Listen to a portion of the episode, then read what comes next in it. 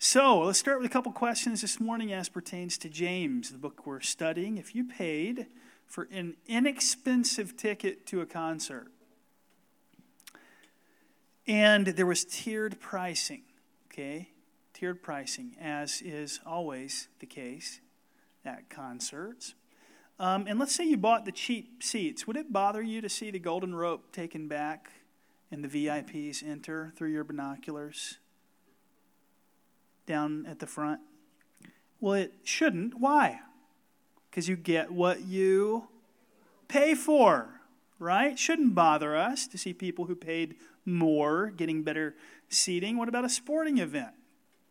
You probably won't be going to the NBA Finals next week in Milwaukee after last night. But let's just say it's the regular season and you're scrolling through Ticket Hub trying to get a game at the, is it Pfizer? Is that the correct pronunciation? Pfizer, Fiserv Forum. And you're scrolling Ticket Hub and under your breath, you say too much, too much, too much, and you find those 300, 400, 500 level seats. Finally, something I can afford, and you get there and you see, see somebody sitting right beside the coach, right? And through your binoculars, you look, and it's Drake the rapper. No, it's somebody looking, standing, shouting, enjoying the game. Are you going to be upset? Are you going to be upset that they had a better seat than you? Well, you ought not be. Now let's entertain this thought. You go to the mill.church and you try to find your seat for a Sunday. And you scroll through the website, and if you want to sit toward the front, it's more. And if you want to sit at the back, it's cheaper. And if you want to take communion, you got to add that to your cart. And then you go to print out your ticket. Are you inherently bothered by that idea? You hypocrites. No, I'm just kidding. Are you bothered by that idea? Why? You weren't at the concert bothered by that idea. You weren't bothered by that idea at the Bucks game. Why at church? Well, of course, we wouldn't buy seats to church. What a silly idea. Well, apparently it's not that silly. We're going to see in today's text. James chapter 2, verses 1 through 7 James gives us, a, gives us a hypothetical, and he says it like this. We'll actually begin in verse 2. For if a man wearing a gold ring and fine clothes comes into your assembly, so this guy's dressed to the nines, that's the point the text is making. He's in a suit, he's bedazzled with jewelry, and he shows up to church. And behind him comes a poor man in shabby clothing. You can tell this guy doesn't make as much as the former guy that walked in. And then James says, and if you pay attention to the one who wears the fine clothing, the guy who's well off, and you say, hey, sit here in a good place. In other words, we, we got box seating for you, we got a reservation. While you say to the poor man, hey, you stand over there. In other words, get out of our way, go sit at the back or sit down at my feet. You know, I need a footrest. Um, by the way, in that culture, you would not want to sit beside somebody's feet. They wore sandals. How many of you know what your sandals look and smell like after a long, hot summer?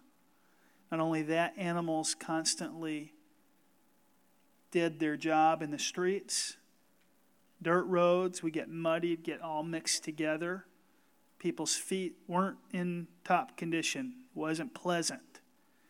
And then James continues, verse 4 Have you not then made distinctions among yourselves and become judges with evil thoughts? What's he talking about? He's talking about something called partiality. Partiality. Are we partial toward people? Or are we, as the gospel would have it, impartial towards people? Listen, verse 5. He's trying to get us to pay attention to what's coming next. Listen up, he says. My beloved brothers, we learned that in our opening, but brothers, brothers and sisters, he's elevating the status of women here. Has not God chosen those who are poor in the world to be rich in the faith and heirs of the kingdom of God, which he's promised to those who love him. Listen to how beautiful and encouraging that text is. Has not God chosen those who are poor in the world to be rich in faith and heirs of the kingdom which he's promised to those who loved him? Verse 6 But you've dishonored the poor man. James, a pastor, is apparently confronting today's opening idea, the way I opened this sermon, our let's say example, was actually their reality. It was their reality. It sounds silly. But this is what happened in this church. Jesus saying, hey, listen, concert pricing does not work in God's house. There's no place for it. He's saying, listen, folks can sit wherever they like in our services. God's system is different. Don't dishonor poor people like my father Joseph, like my mother Mary. If they were here, how would you treat them. The way you're doing this isn't, isn't right. If Jesus himself would have walked into James' church, Jesus would have had to sit at the back. Okay? Are you getting the sense that the church and the world ought to look and act differently? It ought to. It ought to trouble us, in other words, if a church were to charge for seats. Verse 6 are not the rich the ones who oppress you and the ones who drag you into court? Now, we've learned in chapter 1, we'll learn elsewhere in this book, not rich people in general are evil, but the ones in this church apparently were. In this case, they're oppressing, they're taking advantage of the poor, those who couldn't represent themselves, those who couldn't defend themselves. Uh, in this case, rich people were evil, and they're oppressing and they're taking advantage. Verse 7 Are they not the ones who blaspheme the horrible name by which you were called? He says, in other words, these are actually unbelievers in that they're showing up like Judas. They're claiming they're believers. They're not. They've got a lot of money. They're suing. They're taking advantage of. They're hiring but not paying poor, defenseless Christians. And he says, How do you think that feels when poor people come in and get sued and are asked to sit on the floor like a piece of furniture? How do you think they feel? And you might say, Where's this going, Pastor? James is rightly condemning them, but this doesn't happen at the mill. Why ought we to spend time in this text? I'll say first, if you believe in evolution theory, I have a close friend of a friend that's really big into evolution theory right now. It, it is a theory. Let me remind you of that first. You don't really have, we're not talking about micro evolution, we're talking about macro, large scale evolution. Um, you don't really have a big flag to raise here morally when we talk about partiality. Why? Well, evolution theory is, is all about uh, everyone not being equal, some winning and others losing, some advancing and others falling behind. Um, if the rich guy wins, that's just natural selection as applied to church seating charts, for example. If you're an evolution theorist person, your ideology does not permit you to advocate for impartiality. It just doesn't. You can't use words like discrimination and prejudice and, and partiality. That's the law of the world. Simply in your view, it's the way things have always happened, the way they always will happen. Um, further, if you're a very religious person in another religion, and sometimes in Christianity, you ought not be bothered by what's happening to the poor people in James Church. You ought not be bothered by it. Why is that? Because in other religions, you get what you earn. You get what you earn.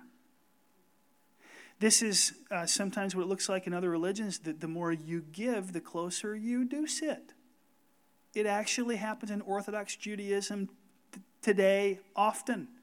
It's commonplace, especially at crowded services. You buy your seats. The Burris family buys the second row on the right hand side of the synagogue. That happens today. It's just the way that it works. But in Christianity, as I hope you know, We don't get what we deserve. Amen? We get what Jesus deserves. That's what we get. If you're troubled by tiered pricing in church seating, which we all ought to be troubled by, it's because God gave you a conscience. You ought to be troubled by it.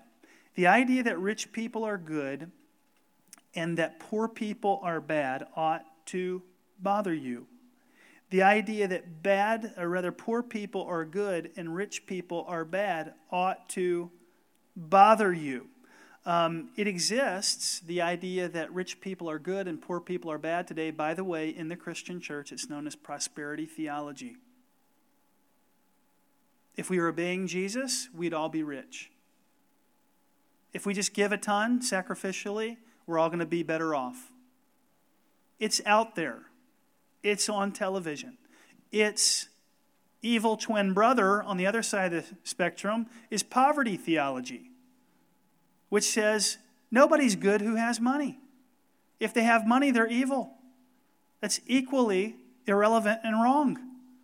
Money is morally neutral, it's what you do with it that counts. And here's the real issue in James chapter 2 verse 1 that we're getting after.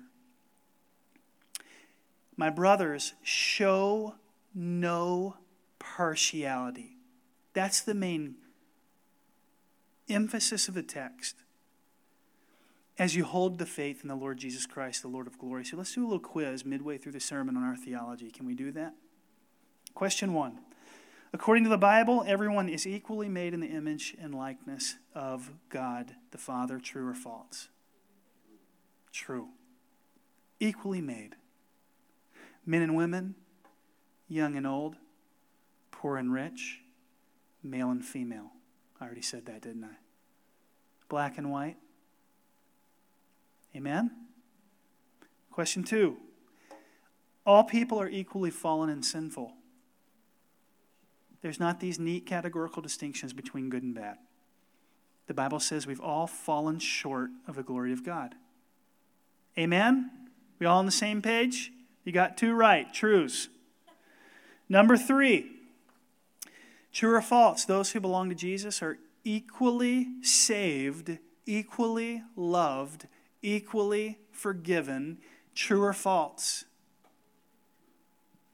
It's very true. Very true. So, according to the Bible, we are equal. We're equal. We're all equal. As a result, we should not show partiality or, as some say, favoritism. God doesn't play favorites. Did you know that? He doesn't have favorites. Sometimes in my own egocentric world, I like to think that God likes me better than others. Gosh, he must be proud of me. It's not true. He loves all people equally. He's a great dad. Dads don't play, great dads don't play what? favorites. They don't. We love our kids equally. We do things different with them according to what they like. I'll tell you that Levi doesn't like the same things that I like. Levi's a bookworm. He like I don't like books. Generally speaking, I read them, I enjoy them, but from time to time, but just it's not my natural proclivity. I'd rather be outside throwing a ball, doing something that doesn't require a lot of mental effort, right? Levi loves that stuff. So I got to work harder to, to, to do what Levi wants to do. Miles, playing with him comes easily to me, but that doesn't mean that I'm to play favorites. And you know what happens? Horrible things happen when parents play favorites. Horrible things happen. Envy creeps in, jealousy creeps in, backbiting, slander among siblings creeps in it can just get ugly. It can just get ugly fast. Aren't you glad that our Father in heaven doesn't play favorites? He's good to us. How about it be if my kids came over for dinner later in life after they'd all flown the coop? Um, you know, you know, we actually raise homing pigeons, right? Not eagles. Have, have you noticed that? Okay. Um, yeah.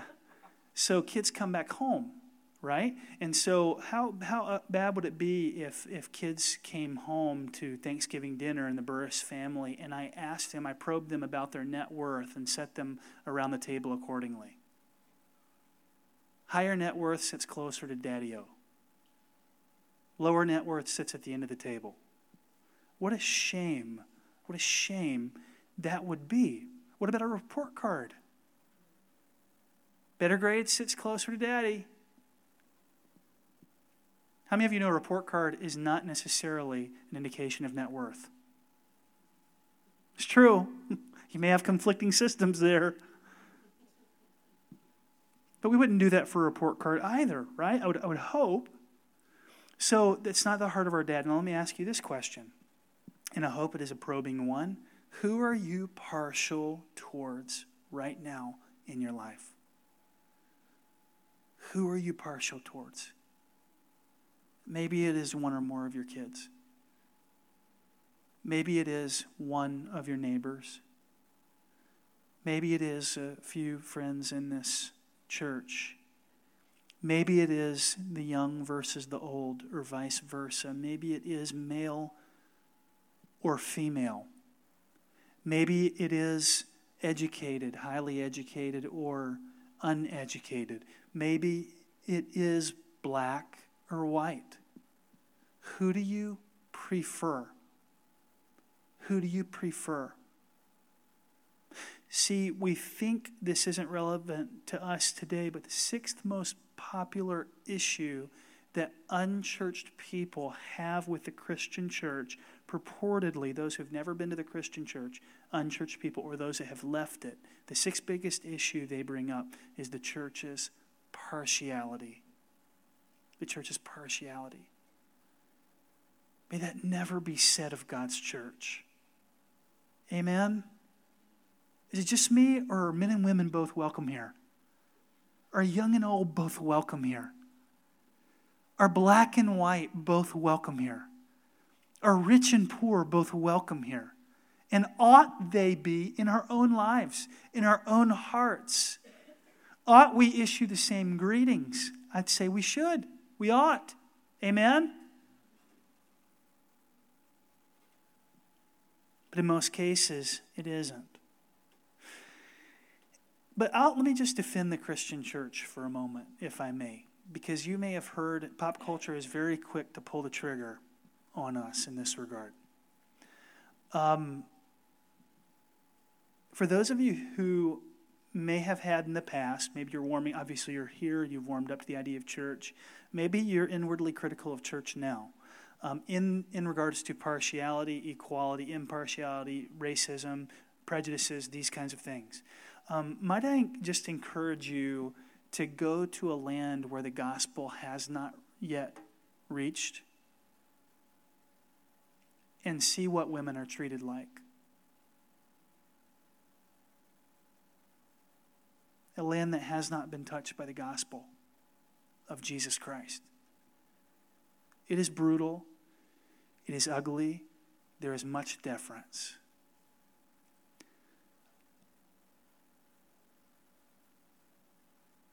See if the women are educated in those places. See if the women are well taken care of in those places.